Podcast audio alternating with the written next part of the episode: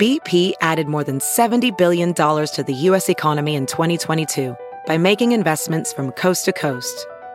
Investments like building charging hubs for fleets of electric buses in California and starting up new infrastructure in the Gulf of Mexico. It's and, not or. See what doing both means for energy nationwide at bp.com slash investing in America. Have you heard you can listen to your favorite news podcasts ad-free? Good news. With Amazon Music, you have access to the largest catalog of ad-free top podcasts included with your Prime membership. To start listening, download the Amazon Music app for free or go to amazon.com slash ad-free news podcasts. That's amazon.com slash ad-free news podcasts to catch up on the latest episodes without the ads.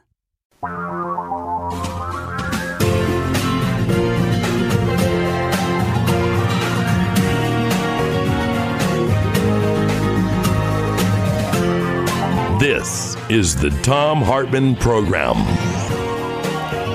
And welcome back. Thom Hartmann here with you. And on the line with us is Congressman Ro Khanna, who uh, represents the state of California, or at least the 17th District, the Silicon Valley area in the U.S. House of Representatives. He is the vice chair of the Congressional Progressive Caucus. You can tweet him at Rep Ro Khanna and R O K H A N N A. Khanna.house.gov is his website. And he's going to be with us for the whole hour taking your calls. We're doing a national town hall meeting here. And Congressman Khanna, welcome back to the program. I'm wondering what is on your mind right now? What's at the top of your list of things that you think that people need to know about? Well, we are uh, pushing for the next phase of the stimulus.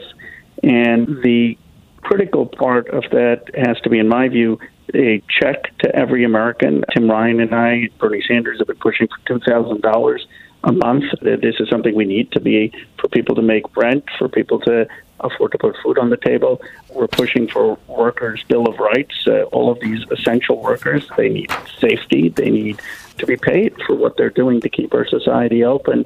And we're pushing for relief to the states and localities. We're going to see dramatic cuts otherwise. I was talking with a friend of mine in Australia last week. And he said that they've got a program there where any employer can claim up to $3,000 per month for every employee, but 100% of that money has to pass through the employer to the employee. It includes part time and even occasional time workers. You can't exceed what their salary would have been or their income would have been, but up to that amount. It can be supplemental or not, but 100% of it has to go through. Over at wolfstreet.com, they point out the Fed has printed 2.26 trillion, and of course, you guys have appropriated more than that. But just looking at that, this is since March 11th to basically support the stock market and the Wall Street banks. And they note that if the Fed had spread that 2.26 trillion equally over the 130 million households in the United States, each household would have received $17,380, which makes it around $34,000 per household if you add the 2 trillion that came out of Congress. Why is so much of this money ending up in the hands of people who are in tight with the Trump administration and whatnot. I mean, Le- Judd Legum's uh, newsletter, popular.info, the headline Multimillionaire Trump donor is top recipient of funds intended for struggling small businesses. Well, look, I wish, Thom, I could have my staff, I think, just copy and paste exactly your transcript there because we've been pushing for $2,000 a month for families, and that would be for a year probably about the cost of all of the other bailout that we've done. And the reality is, when you see the stock market, frankly, doing as well as it is, only 16% off its uh, high, and yet people struggling to get rent paid, struggling to put food on the table, you know that the priorities of allocation have been wrong. Uh, we should have just given people the money they needed.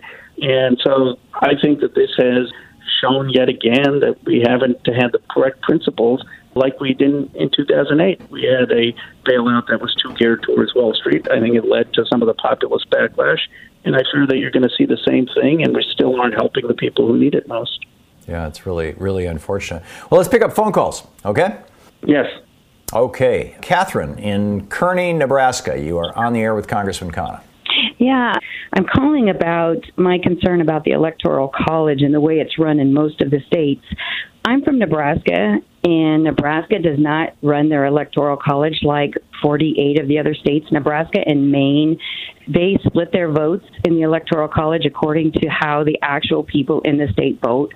Like when Obama and McCain. That's correct. Well, the whole election, like when McCain and Obama, we have five electoral votes, and when McCain and Obama ran, 20% of the population of Nebraska voted for Obama, and so he got one of our votes, and McCain got the other four. And I know that Maine is the only other state that splits their vote according to the actual votes. And my concern is is that the winner take all that seems to be in all of the other states. Why do they do it that way? Because like you could have if this is a close election, you could have 51% voting for Trump and you get 49 voting for Biden and then the winner take all, all the votes go for Trump and when you're dealing with large states like California and Texas that's a lot of votes that are just thrown away and I think that's why people think well my vote doesn't count. I think you raised some very good points. And I think this is the challenge with the electoral college system where you really could have a situation of Trump losing by five, six, seven million popular votes and still potentially eking out a, a win in the electoral college. I mean, even Republicans, even Trump's supporters concede that he has virtually no chance of winning the popular vote. I mean, I think even Brad Parscale, his campaign manager, will tell you that their whole strategy is to eke out uh, this electoral college win and have this surreal possibility that someone is going to be uh, possibly a president for a second term down five, six, seven million popular votes, and that's why we need to to move towards a, a compact. I think the the voluntary compact of states saying that they will pledge their electoral delegates to the popular vote winner. I think that's the best shot we have of change in this country. Yeah, and that's over at nationalpopularvote.com is the website for that. David in Columbus, Ohio, you're on the air with Congressman Khanna. Hi, Congressman. I kind of want to echo what Thom was talking about earlier, but I think the uh, subsidies are not negotiated harder. I think the Democrats have a chance to really play hardball with the Republicans on this, and voters will understand. Voters want something. Voters want to protect the post office. Voters want farm workers protected. Voters want rural hospitals protected. Voters want minimum wage higher. Voters want a Green New Deal. All these things could be negotiated. I think these are the things that should be coming up constantly in these um, subsidies. David, I agree with you. Other countries Canada and Britain, for far less cost, managed to have a simple thing of just saying, okay, we're going to pay workers to stay employed at 80% or, or 75%. Even that, in my view, would have been better than the unrestricted loans that we've been giving. And by the way, it wasn't just the 500 billion to Mnuchin or the Fed providing liquidity for the banks. It was also the small business loans. I mean, in my district, you've seen that the vast majority of those loans have gone to people who were connected to the banks. Uh, they've gone to people with 200, 300 size businesses, employees of 200 or 300, even though most of the jobs are created by businesses that are less than 20. And so I think it's a fair criticism of Congress, in which I serve. Uh, I can just say the progressives have been pushing for a different approach, and we're going to continue to push for a different approach in this next stimulus. Good luck. I really hope that happens. I, I, I really do. And this, this could be, you know, I, I think this could be political dynamite. So for our Thom Hartmann Insider video that's available over at thomhartmann.com, it's pretty mind-boggling, actually. Candidate Trump back in 2016 said, I'm not going to cut Social Security like every other Republican, and I'm not going to cut Medicare or Medicaid. Every other Republican is going to cut, but I won't. That's what he said. Well, what did his budget actually propose? His budget actually proposed, this is last year's budget. Congress didn't pass it, thank God, but this is what his budget proposed $1.9 trillion in cuts to Medicare and Medicaid and $26 billion in cuts to Social Security. And now he is block granting Medicaid to the states, which is already cutting back on Medicaid programs in the red states. You can check it all out over at thomhartmann.com.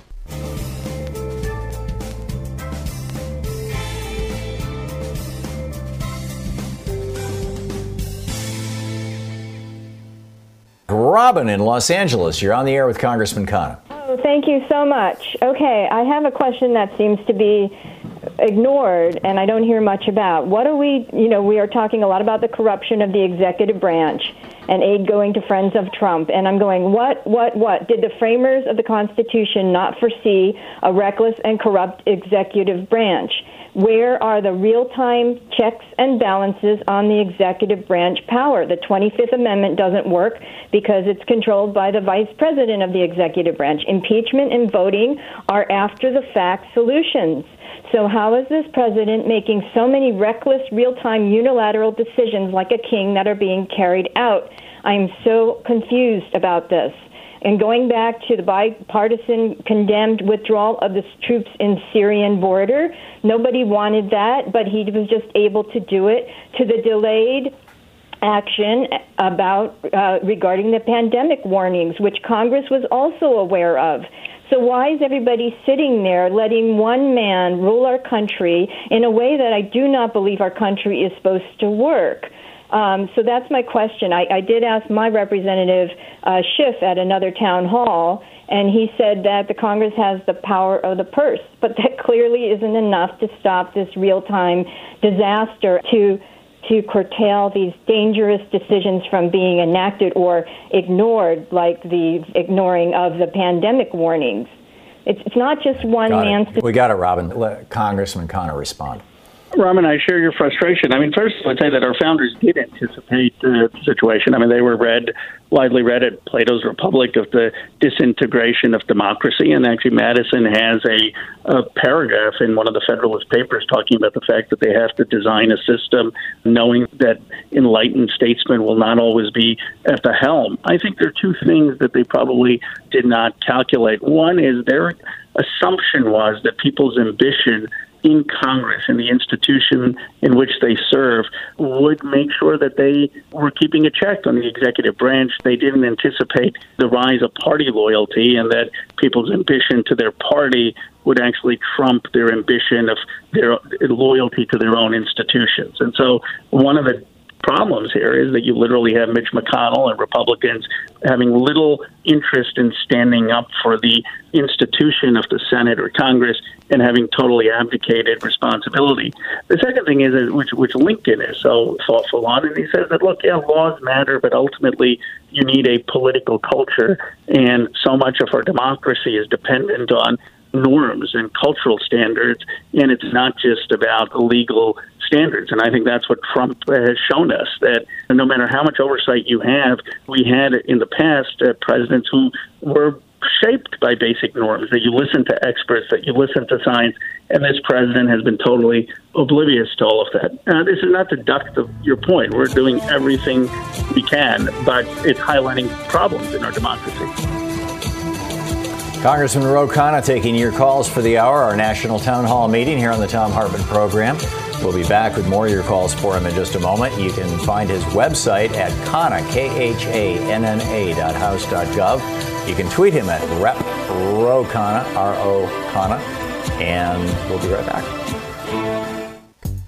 Coming up on the Science Revolution, as the Georgia governor rolled out a new death panel coronavirus plan, Dr. Andrew Glikson is here on the coronavirus versus climate extinction. While we're dealing with COVID 19, we're also hurtling toward extinction. Dr. Justin Frank drops by saying Trump could see dead bodies from coronavirus and just step over them. What? Also, Greg Palast explains the secret history of the Deepwater Horizon, BP's second blowout. It's the 10 year anniversary for Deepwater Horizon's debacle. Find the Science Revolution wherever fine podcasts are available.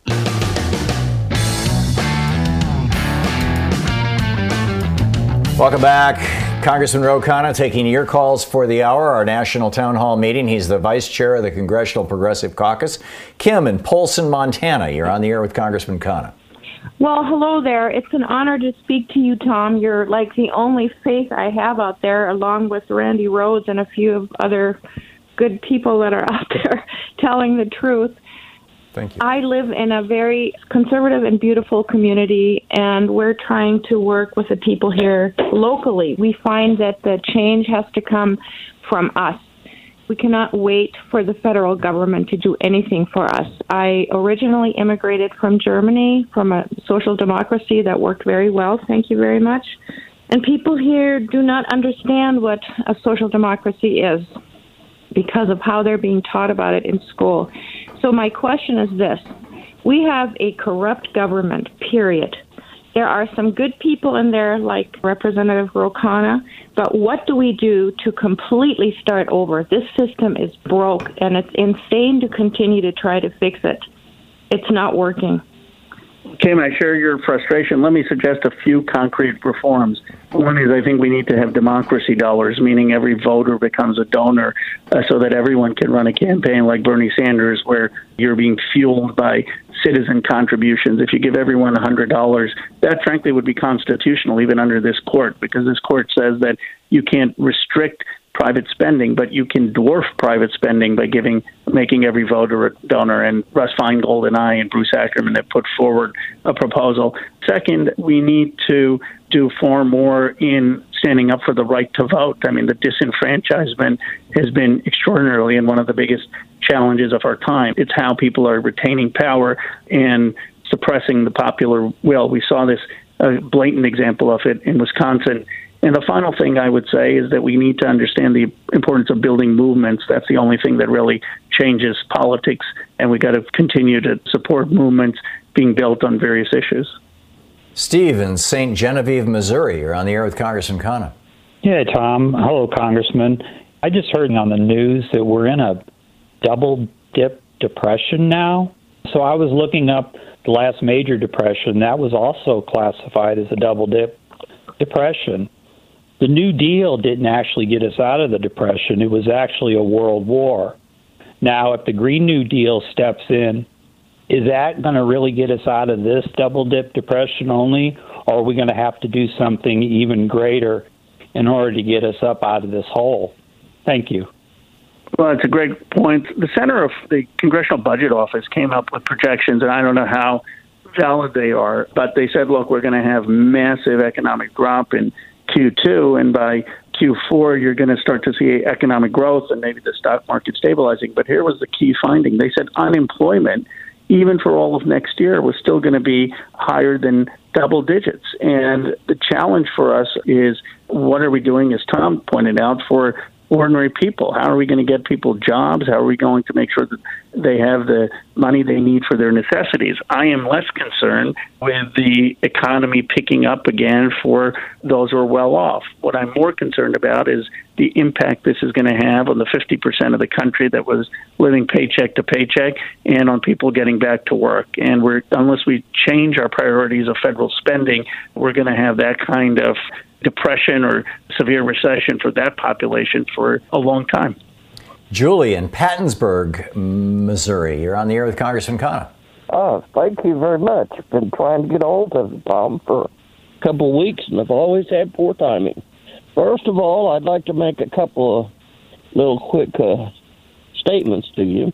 I'm not Julie. We just have a minute and a half to the break. Can you please ask Congressman Khanna a question? All right, well, let me throw this in here. Smithfield Farms packing is owned by the Chinese. Right. All right, my question is we're not hearing any follow up about the children that have been incarcerated down along the border. Do we have any concrete information on how they're surviving this uh, epidemic of viral infections? How many more are there or less are there? Have any of them found their way to their parents? So it's a very question. thoughtful question. With the the, the oversight uh, committee, we have asked time and again. They say that they've all been reunited. I I don't believe that, and we're continuing to push the administration at every step. But I do think we should make an inquiry about the conditions, not just of the children, but the migrant workers at the border right now and what we're doing, making sure that they're not being susceptible to the pandemic. The Progressive Caucus has been writing letters, but we need to make it part of our next stimulus to require basic sanitation and basic medical care for people who are down there. So the administration, let me get this straight. The administration is saying that there are no more children in cages? That's what they say. They say that they're. What about the thousands of kids they lost track of? well, they claim. I mean, I'm not. I, I don't buy it. They claim that they've all been reunited to the extent that they've been able to keep track. But you know, I've said to people, we track Amazon packages better in this country than they track those kids, and I think there are a lot of them who just got lost, who they don't have an ability to track, and they don't have the interest in tracking, and so they're coming back and saying they've done what they can, and they've reunited the people they can. But I think thousands of people fell through the cracks. Yeah, what a mess. It's a national town hall meeting with Congressman Ro Khanna right after this.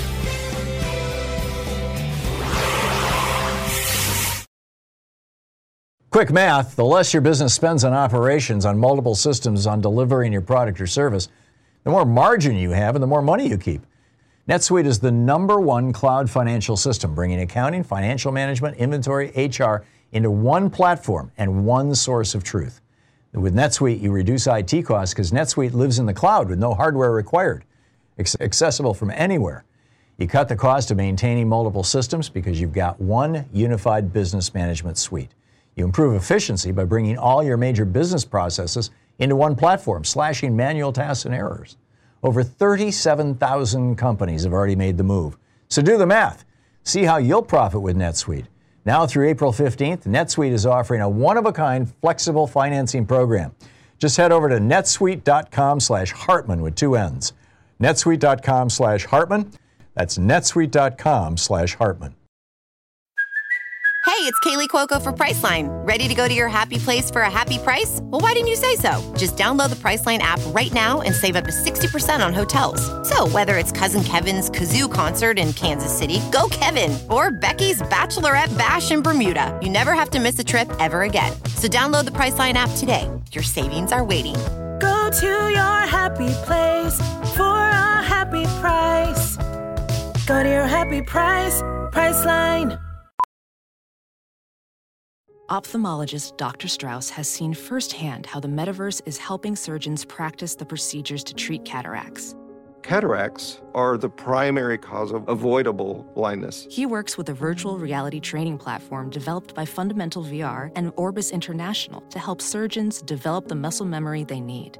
The result? More confident, capable surgeons. And even more importantly, patients who can see. Explore more stories like Dr. Strauss's at meta.com slash metaverse impact. As you write your life story, you're far from finished.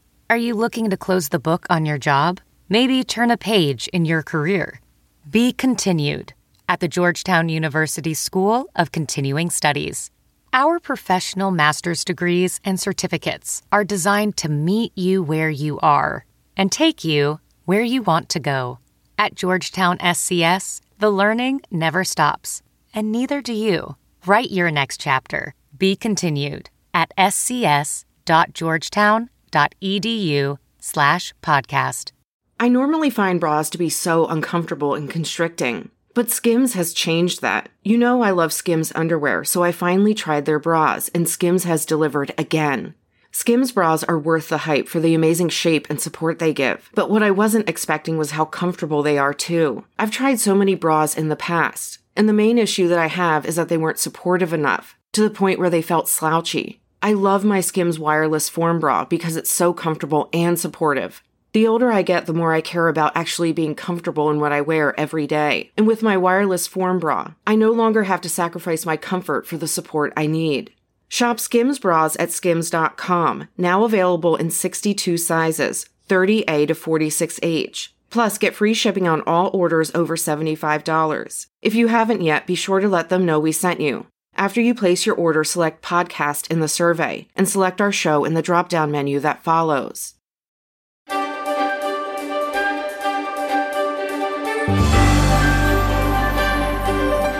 We're reading today in the Thom Hartmann Book Club from my old friend Armin Lehmann's book, the late Armin Lehmann. The book is titled In Hitler's Bunker, a boy soldier's eyewitness account of the Fuhrer's last days. My friend Armin was the 16 year old who gave the bad news to Hitler, and then he watched as Hitler walked into the room and committed suicide. It opens with an introduction from Arthur Axmann, the leader of the Hitler Youth, in April of 45. There's only victory or annihilation. Know no bounds in your hatred of the enemy. It is your duty to watch when others tire, to stand when others weaken. Your greatest honor is your unshakable fidelity to Adolf Hitler. It was with words such as these that the Third Reich's Hitler Youth leader, Arthur Axmann, exhorted 10 year old boys and girls being sworn into the Hitler Youth in Berlin on the eve of Adolf Hitler's last birthday. The children were being inducted into the junior echelons of the movement, the Jungvolk, the young folk, and the Jungmadel, the young maidens. I was looking on, then age 16, a member of the Hitler Youth Volkssturm, literally People's Storm. The Volkssturm was the home defense force of old men and young boys hastily assembled in the dying days of the war. Every able bodied male between the ages of 16 and 55 was ordered to put on whatever uniform he could find, anything from postmen's uniforms to firefighters' uniforms, and fight for the fatherland. The Russians called us totals because we were the result of total war. The Wehrmacht called us stew because we were a mixture of old meat and green vegetables. However, I had recently distinguished myself in battle and had even been awarded the Iron Cross second class. The Hitler Youth leader, Arthur Axmann, at 32, was the youngest of the senior Nazis around Hitler, but his influence within Hitler's inner circle was growing daily toward the end of the war as he pledged that the Hitler Youth movement would fight to the death for the Fuhrer and the fatherland. In Hitler's last days, Axmann was one of only a handful of Nazis, including Hitler's private secretary Martin Bormann and the cynical propaganda minister Joseph Goebbels, who enjoyed the Fuhrer's absolute trust and confidence. Axmann had personally selected me to present to Hitler on the occasion of his 56th birthday at a ceremony in the Reich Chancellery in Berlin, partly because of my recent distinction in fighting the Russians, but partly, I suspect, because my role in the Hitler Youth Unit was as a courier, a melder. Hitler had won his Iron Cross as a courier in the First World War. I think that Axmann saw that as a lucky sign of some sort. At that moment, our Fuhrer could do with every bit of luck he could get. As I watched Axmann, I did not realize it, but victory for the Allies was no longer in doubt. Germany was being overrun from every direction. City after city was being turned into ash under a ferocious Allied bombing campaign, unprecedented in its intensity. I, along with several hundred other teenage soldiers of the Hitler Youth Volkssturm, was among the last who would serve Hitler's regime in Berlin, in the much vaulted Citadel, citadel of the Fuhrer's last redoubt in the dying days of the war. I didn't know it at the time, but I would soon be serving as a courier in his bunker beneath the Chancellery. It was an experience that would bring me into contact with some of the most notorious Nazis of the time, as well as some of the most decent soldiers and civilians struggling to cope with the death wish Hitler had imposed upon all Germans. Facing total defeat, the Fuhrer was now willing to sacrifice everything and everybody, including even the youngest and most innocent of German lives. It wasn't just males either. The Bund Deutscher Mädel, the German Girls Legion, or BDM, was the female section of the Hitler Youth. They too sacrificed their lives for the Fuhrer. I did not realize at the time that Germany faced total defeat. I still believed in the myth of our, quote, miracle weapons that was widely circulated before the end of the war. I had no comprehension of the sheer evil that was at the heart of the Nazi regime. Yet I was prepared to lay down my life for Hitler in defense of the fatherland and the noble ideals of the National Socialist movement. I was elated at the prospect of greeting Hitler the following morning on his 56th and last birthday. To comprehend why anybody can have been so thoroughly taken in by such a deception, one must understand a little about my background. I was four years old when Adolf Hitler became Reich Chancellor of a coalition cabinet in Germany. It was 30 January 1933. Later, that historic date became known as Die Machtergreifung, the seizure of might. Absolute power, as Hitler has taught us, often brings about primal chaos. But in Hitler's case, it went beyond that. His absolute control over the minds of countless individuals created a living hell that destroyed the lives of millions of people in a human catastrophe too enormous to comprehend. In Hitler's bunker.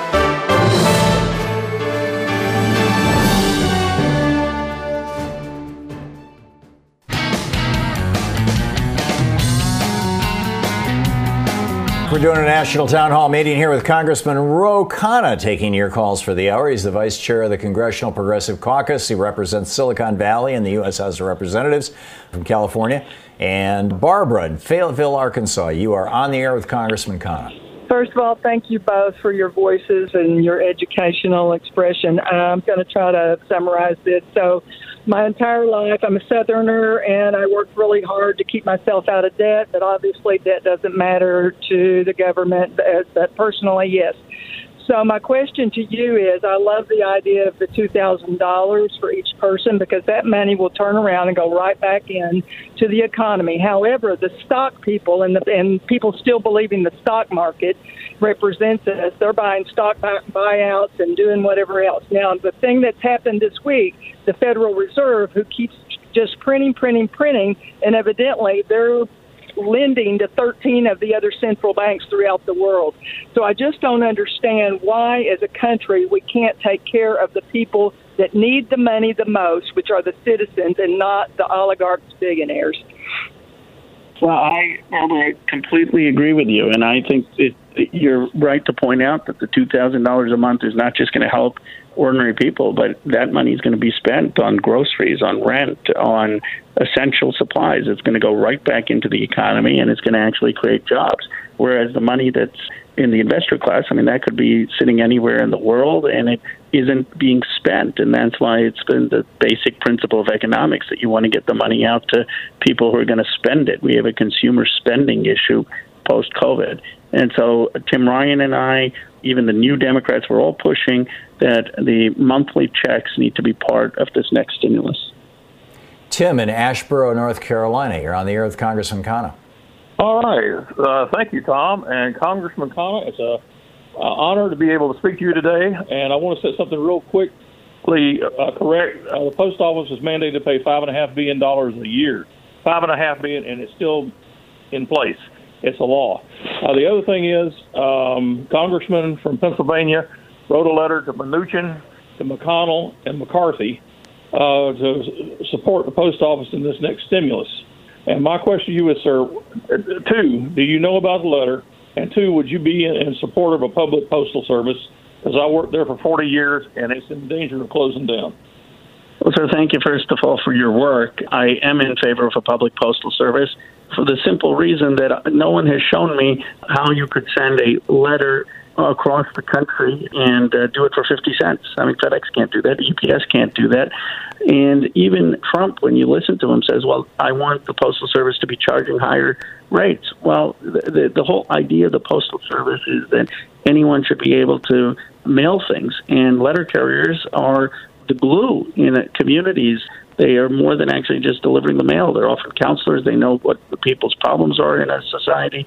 We need that kind of uh, social support at a time where life is more atomized. So this is not a money issue. It would cost $10 billion. As you've seen, we've given out trillions. This is a values issue, and Democrats need to stand up for the Postal Service like we do for public education. Javon in Los Angeles. You're on the air with Congressman Khanna. Professor, good morning, and Congressman, it's good to be on the phone with you guys. Um, I'm going to try to make this quick. So, um, originally, Thom Hartmann, what you don't know about me is that I'm one of the campaign managers for Barack Obama in Virginia Beach area. So, Congressman, what are we? Yes, exactly. What are we doing? What are we doing to energize our base? Because I hope you know, Congressman, that the most progressive candidate in the race is President Donald Trump. So I don't see anybody energized right now. I see the senator Bernie Sanders has dropped out, what also leads us to drop out as well. So, as a former manager for Barack Obama, what are we doing, Congressman, to energize his base? Because I don't see anything happening besides conceding to the progressive nature of Donald Trump. Well, Javon, I uh, appreciate you raising this. As you know, I was the co-chair for Bernie Sanders' campaign. Let me say what will not energize his base. The efforts uh, right now in New York with Andrew Cuomo trying to cancel the presidential election, and, and Bernie Sanders just today has been in court trying to make sure that the election goes forward so that they don't strip him of his delegates.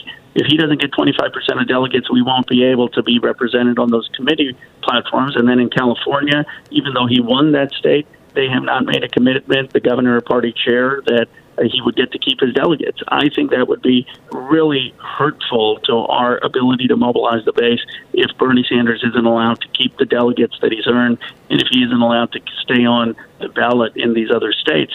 What we do need to do better in energizing young people, I agree with you that it's going to be necessary and a challenge, and we need to be speaking to their real needs.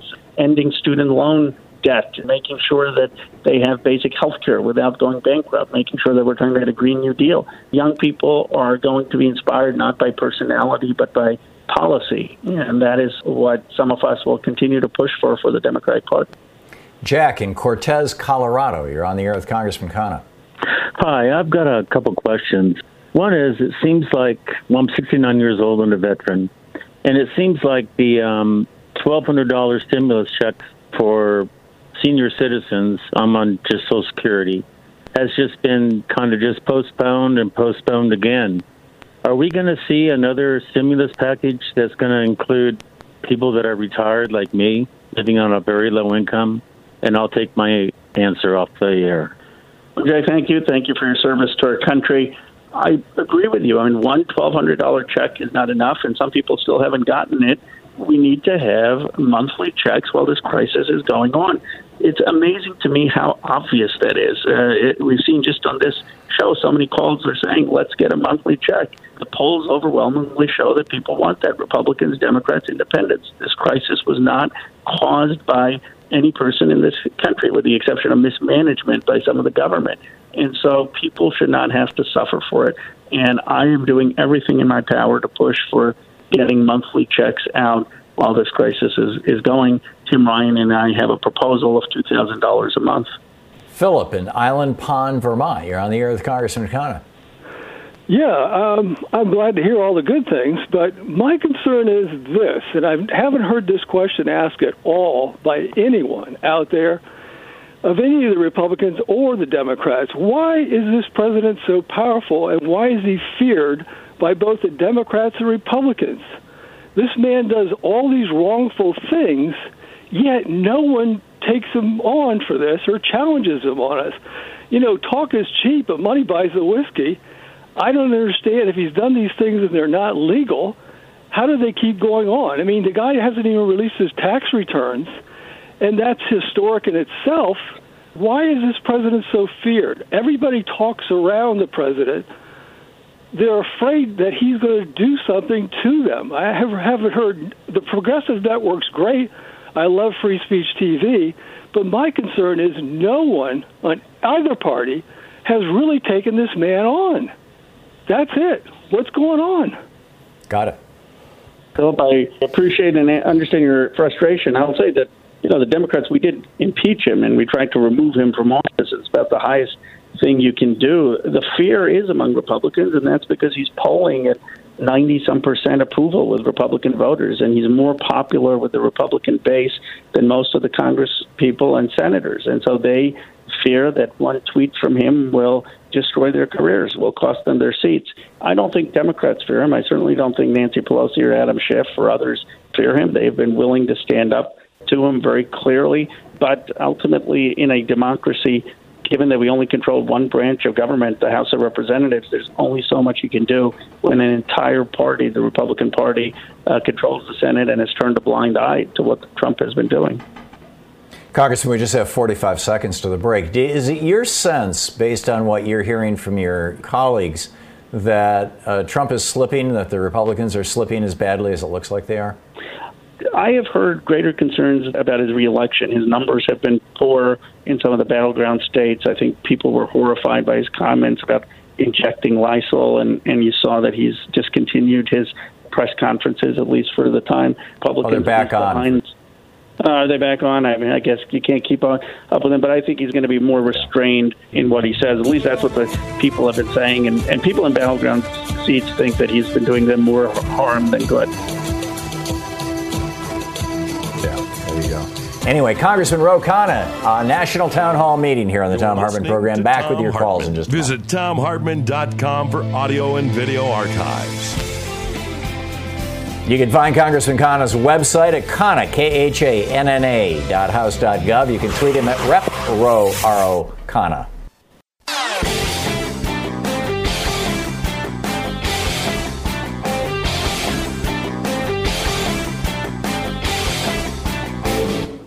Did you know that Ronald Reagan committed treason to become president in 1980 and George Herbert Walker Bush was in on it and he avoided being prosecuted for this in 1992 with a little help from Bill Barr? It's on page 116 of my book, The Hidden History of the Supreme Court and the Betrayal of America. You're listening to Thom Hartmann. Susan in North Hollywood, California. You're on the air with Congressman Khanna. Yes, thank you, and utmost respect and appreciation to both of you. Congressman, why can't California have its own bank like North Dakota and we can have all that capital for our state and take it power away from some of those big banks? Susan, I'm for states setting up banks to invest in common projects. Of course, it's much harder to do as a state where you have to balance a budget and you can't have deficit spending. And so I think that we really need the federal government to do big projects on things like the Green New Deal or, or Medicare for All. But I'm supportive of states doing what they can within their budget for banks. Alice in Los Angeles, you're on the air with Congressman Khanna. Good morning, gentlemen. The big topic of conversation around me is amongst the parents and children aged 17 through 23 and we all want to know why none of those kids students or otherwise have received either the 1200 or the 500 deductible under their parents and what is giving with this care proposal that's coming out of colleges Alice, I share your concerns. I mean, kids have not been adequately covered. They're, they didn't get the stimulus check. Tim Ryan and I have been pushing again uh, that they should be getting the stimulus check. Uh, many of them have student loans. Uh, Elizabeth Warren and I, many progressives push that their student loans should be forgiven. That hasn't happened. Uh, many have rents coming uh, up, and we've been pushing for rental assistance. So I uh, share your concern that they are hit, they're some of the most economically vulnerable, and, and that we haven't done enough. And I can assure you, it's a priority for progressives in the next stimulus. Terry in Eugene, Oregon, you're on the air with Congressman Khanna. Thank you so much for taking my phone call. I just have a couple really quick questions. It seems to me the Electoral College is the problem, and I'm curious: is, is there any legislation coming through or been proposed to get rid of it?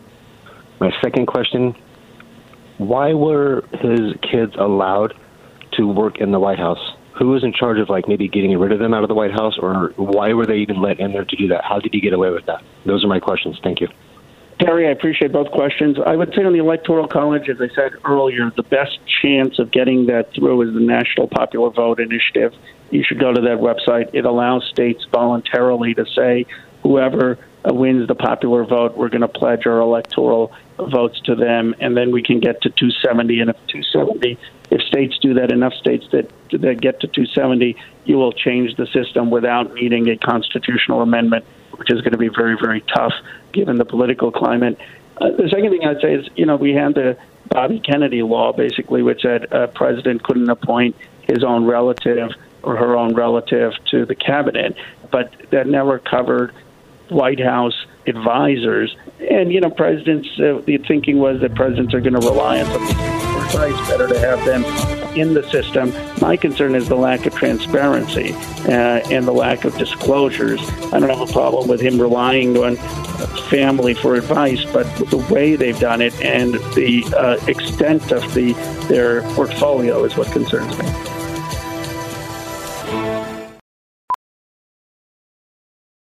Professional welder Shayna Ford used VR training developed by ForgeFX to hone her skills as a welder. The more time that you spend practicing it, that's what separates a good welder from a great welder. VR training can help students like Shayna repeatedly practice specific skills. Virtual reality definitely helps because the more muscle memory that you have, the smoother your weld is. Explore more stories like Shayna's at meta.com slash metaverse impact.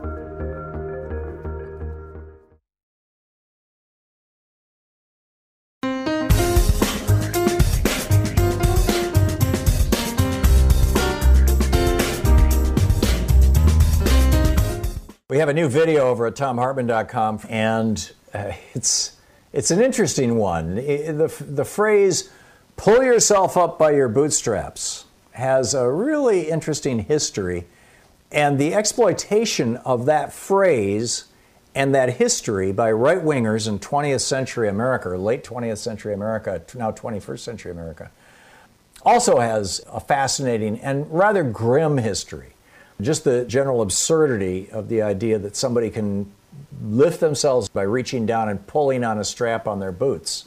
But it's used as justification by right wingers, particularly over the last 40 years since the Reagan Revolution, to say, oh, you know, poor people, it's all, their poverty is their own fault. Check it out. It's over at thomhartmann.com.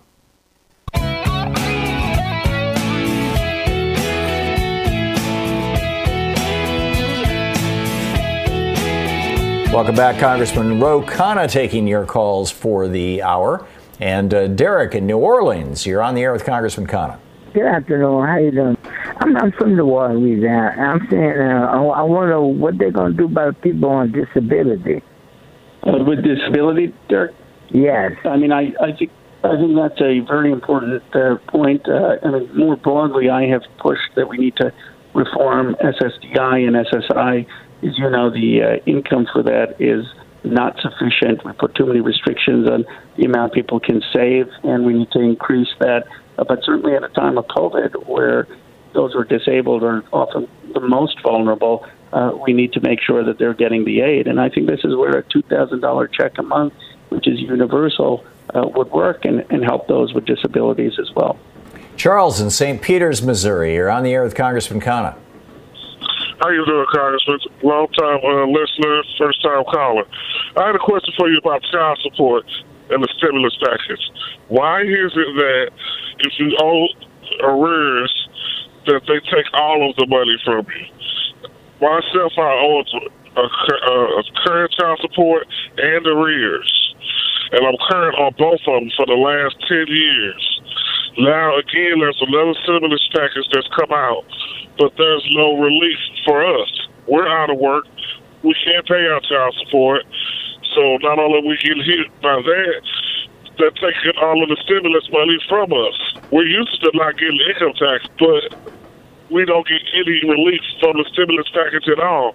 And the little funds that they're releasing, the twelve hundred to two thousand to five hundred child care credit, uh, we don't any part of that either. So what do we do? Charles, I hear you. I mean, I obviously support the idea of uh, money going for child support, and I think that that's absolutely critical. But I think what this suggests is that we need more stimulus, and it should be more regular, and that would make sure that you had some money and, and, and not all of it was going to child support. When you just get one twelve hundred dollar check, my guess is a, a lot of it goes to, to child support, but that's why we need a more generous stimulus package. Bill in Clifton, New Jersey. Bill, you're on the air with Congressman Khanna. Yeah, hi, Congressman. I understand that you represent Silicon Valley, and one of the best kept secrets I know you've been talking about is AI and quantum computing. And there's all these companies now that are offering free cloud uh, work for the uh, coronavirus. It's known that Google claimed quantum computing supremacy in November. I believe they did a problem in 10 minutes that would take the fastest supercomputer 10,000 years to do. So solving the coronavirus, which is nothing more than modeling and figuring in numbers should be an easy one, and there should be some coordination between all the uh, research facilities to work just on the coronavirus, I believe. And there's still a big race, and it's a big security issue, as you know. Uh, I was wondering what you thought about that. Well, Bill, I definitely think AI, which uh, is capable of detecting patterns, and quantum computing, which is able to then uh, solve large problems quickly, uh, with computational uh, ability can can help us solve these issues. But one of the things is that uh, it can't just be all in the private sector. I mean, we needed to have much more public investment in public health and science. I mean, there were vaccines that were being developed in 2016 for the coronavirus, not for COVID 19 specifically, but the coronavirus, and they didn't go forward because there wasn't a market for it. And I think the lesson here is that, yes, we need private investment, but we also need public investment for the types of public health issues that the country is going to face. And that's where we've really not done enough as a nation. Charles in Vancouver, Washington. Charles, we have less than a minute to the break. A real quick question, please. Yeah, Thom, Congressman, great to talk to you for a moment. Uh, we need mail in balloting this fall. I want to know is it within Congress' purview to direct the states to mandate states conduct balloting by mail this fall? Yes, great. Charles, I think it is. I mean, I think it's in our purview to uh, ensure that. Uh, uh, the right to vote uh, under the 15th Amendment means something, and under the 14th Amendment uh, means something of the quality of the, of the right to vote. We need to insist on that. We need to fund it. We need to fund states to do it. I'm very concerned that what they Republicans tried to do in Wisconsin, it didn't work there. But what they tried to do in disenfranchising people, that they that that is the strategy for November. I mean, let's be very clear. If everyone in this country were to vote, we would win, and that's they understand that. Absolutely, they do. I'll, I'll forward to you the uh, email I got from FreedomWorks this morning about this. They are really cranking stuff up. Congressman Khanna, thanks so much for being with us today. Thank you, Thom. Always enjoyed it. Yeah, great talking with you. I'm, I'm always always very pleased to have you on here. We'll be back. Uh, we're going to talk about vote by mail, in fact, with the Jefferson Smith.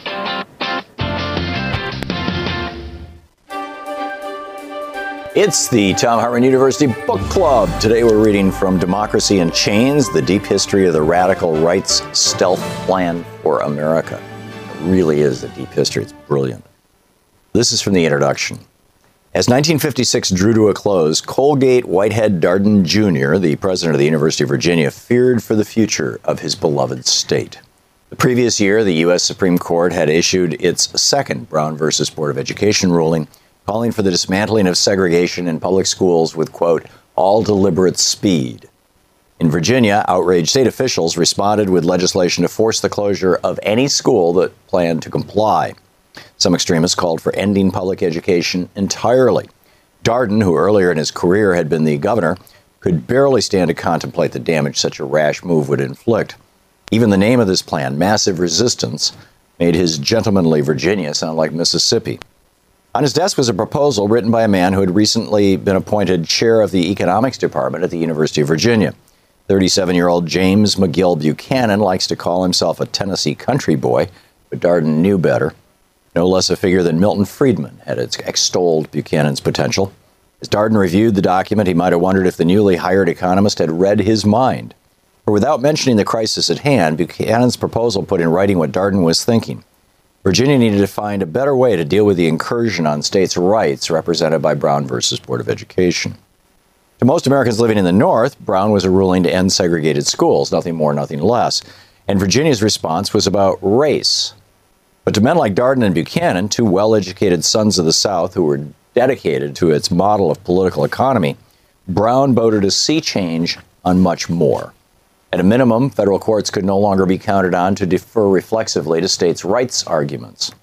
More concerning was the likelihood that the High Court would be more willing to intervene when presented with compelling evidence that a state action was in violation of the 14th Amendment's guarantee of equal protection under the law. States' rights, in effect, were yielding in preeminence to individual rights. It was not difficult for either Darden or Buchanan to imagine how a court might now rule presented with the evidence of the state of Virginia's archaic labor relations, its measures to suppress voting, or its efforts to buttress the power of reactionary rural whites by underrepresenting the moderate voters of the cities and suburbs of Northern Virginia. Federal meddling could rise to levels once unimaginable. James McGill Buchanan was not a member of the Virginia elite, nor is there any explicit evidence to suggest that for a white Southerner of his day, he was uniquely racist or insensitive to the concept of equal treatment. And yet, somehow, all he saw in the Brown decision was coercion. And not just in the abstract, but the court ruling represented to him was personal. Northern liberals, the very people who looked down on Southern whites like him, he was sure, were now going to tell his people how to run their society.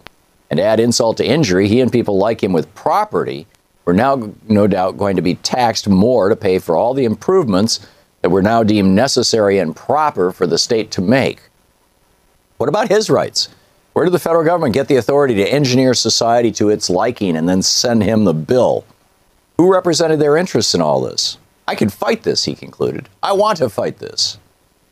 Find the resources, he proposed to Darden, for me to create a new center on the campus of the University of Virginia, and I will use this center to create a new school of political economy and social philosophy. It would be an academic center, rigorously so, but one with a quiet political agenda to defeat the perverted form of liberalism that sought to destroy their way of life, a social order, as he described it, built on individual liberty.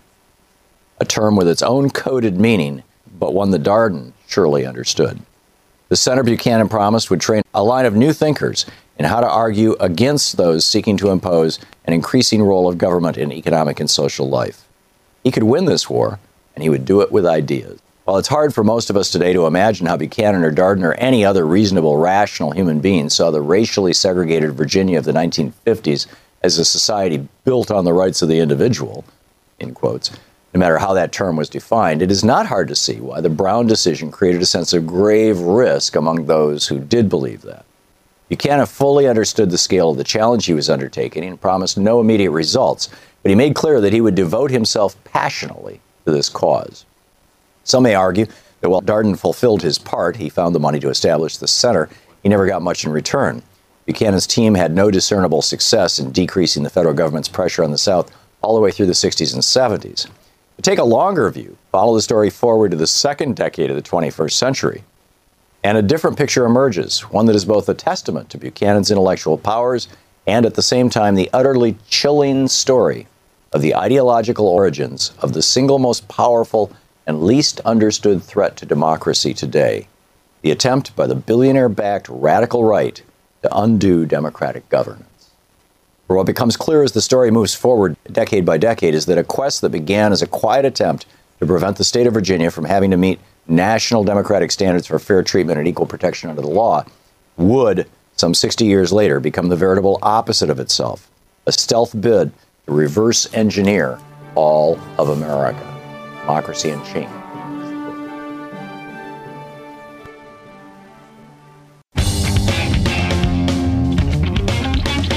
Welcome back. Thom Hartmann here with you. On the line with us is uh, our buddy Jefferson Smith. He is a talk show host over on X Ray FM here in Portland, the progressive radio station, 91.1 FM in the city of Portland, and uh, also the co owner of the station. He helped start it. xray.fm is the website, and you can tweet him at Jefferson D. Smith. Jefferson, Great to have you with us. And, when you're not filling in for me, you were a member of the legislature of this state. You were you were a member of the House of Representatives in the state of Oregon for some time, and so you're in a position to really understand how vote by mail came about in Oregon, how well it's working, what the general sense is about it.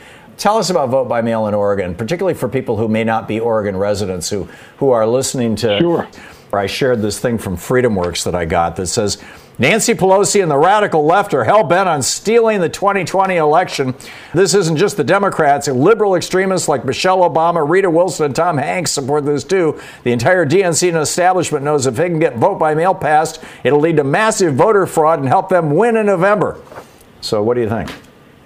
Well, first of all, let me just say thank you for keeping doing your show every day, keeping some degree of pro democracy rhythm in our lives. Uh, just really appreciate it, Thom. It's great to hear your voice. And yeah, did serve in the legislature, and prior to that, maybe even more aptly worked as a democracy activist. Right, we built the bus project and worked to engage young people in democracy, and vote by mail played a pretty big role.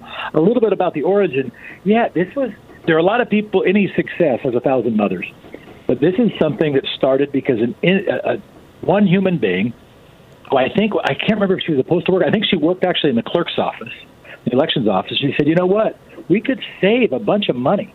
We could save like $3 million if we instituted vote by mail. And, you know, there's always hmm. budget problems in the state. So what if we did that? She pitched it to a legislator, and the legislator put it in. The Secretary of State at the time, Phil Keisling, likes the idea. Senator Mark Hatfield, Republican from Oregon, likes the idea. The League of Women Voters liked the idea. League of Conservation Voters liked the idea. A bunch of people piled on, and eventually, in phases, it happened. In fact, my first vote the first vote I cast as a person, as just a person, was the last election in Oregon that was in polling places, and just before we moved to all vote by mail. And this is something, and, and uh, let me just take a crack at what you were saying. I was listening to the show at that point, and yet now only anti-democracy advocates would be against vote by mail. Now, vote by mail, I don't think is enough. You also want voting centers. You also want to make sure you have automatic voter registration. Those are the things to do.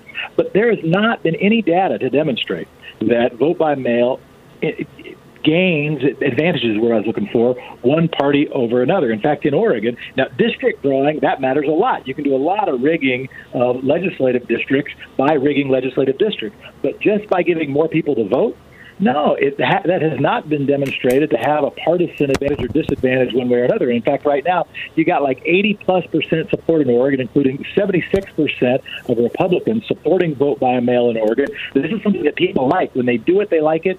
The, the elected officials, Republicans and Democrats, they also tend to like it. It is really only the anti-democracy activist who doesn't like it. Right. Yeah. Well, FreedomWorks was originally funded by the Kochs, so or at least a good chunk of it. So that shouldn't surprise us, I suppose.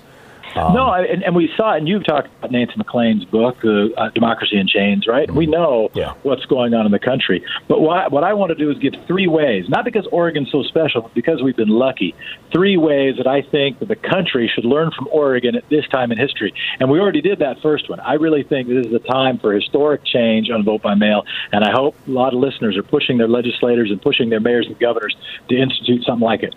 And they are?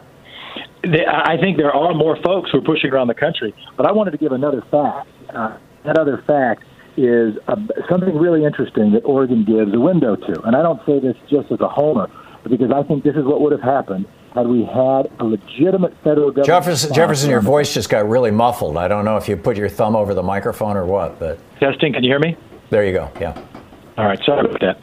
The um, right now, you know that Oregon is 46th in the country, with Alaska, Hawaii, and, and uh, Montana. Did you notice that? Jefferson, your phone just croaked. It got weirder and weirder, and then it just croaked. So, uh, you know, I'm. Uh, you there? I, I am here, but if you can't hear me, it doesn't help if I'm here. Yeah, yeah, I can hear you. We have about a minute. So what's up? All right. Well, I'll just say one little fact is Oregon right now is 46 cases of COVID-19 per 100,000 people. We're not the most. We're down there with Alaska and Montana and Hawaii. And I think what you can look at is Oregon is what other states would be like, and we're shut down too. But what other states would be like if we had acted a little more like Australia, a little more like New Zealand, a little bit like South Korea. We had the advantage of Oregon, excuse me, of California and Washington moving quickly. We learned from them, and right now we've only got like 50 plus cases per 100,000, and it's another example of how uh, uh, it's another example of how I think we can learn from different states in this time. I wanted to give a plug on Wednesday evening, you and I are going to do a, a digital phone call. Hopefully, it'll work better than the technology of the phone I work tonight. And if anybody wants to email us at morning at xray.fm, uh, we would love to have any Thom listener uh, join in to our uh, our little digital meeting. But otherwise, I'll stop chewing up your airtime with a bad phone. No, that's fine. Morning, M O R N I N G at xray, X-R-A-Y dot FM. Yes, sir. That's the email address. Okay, great. And uh, you know, Jefferson and I are going to be doing that. And, and, X-Ray FM is one of the great resources here in this town for progressive uh, you know, programming and some great music programming as well. X-Ray.fm is the website. Uh, Jefferson's Twitter handle is Jefferson D Smith. Jefferson, thanks so much for dropping by. Thom, thanks for having me. I'll have a better phone next time. There you go. Okay, thank you.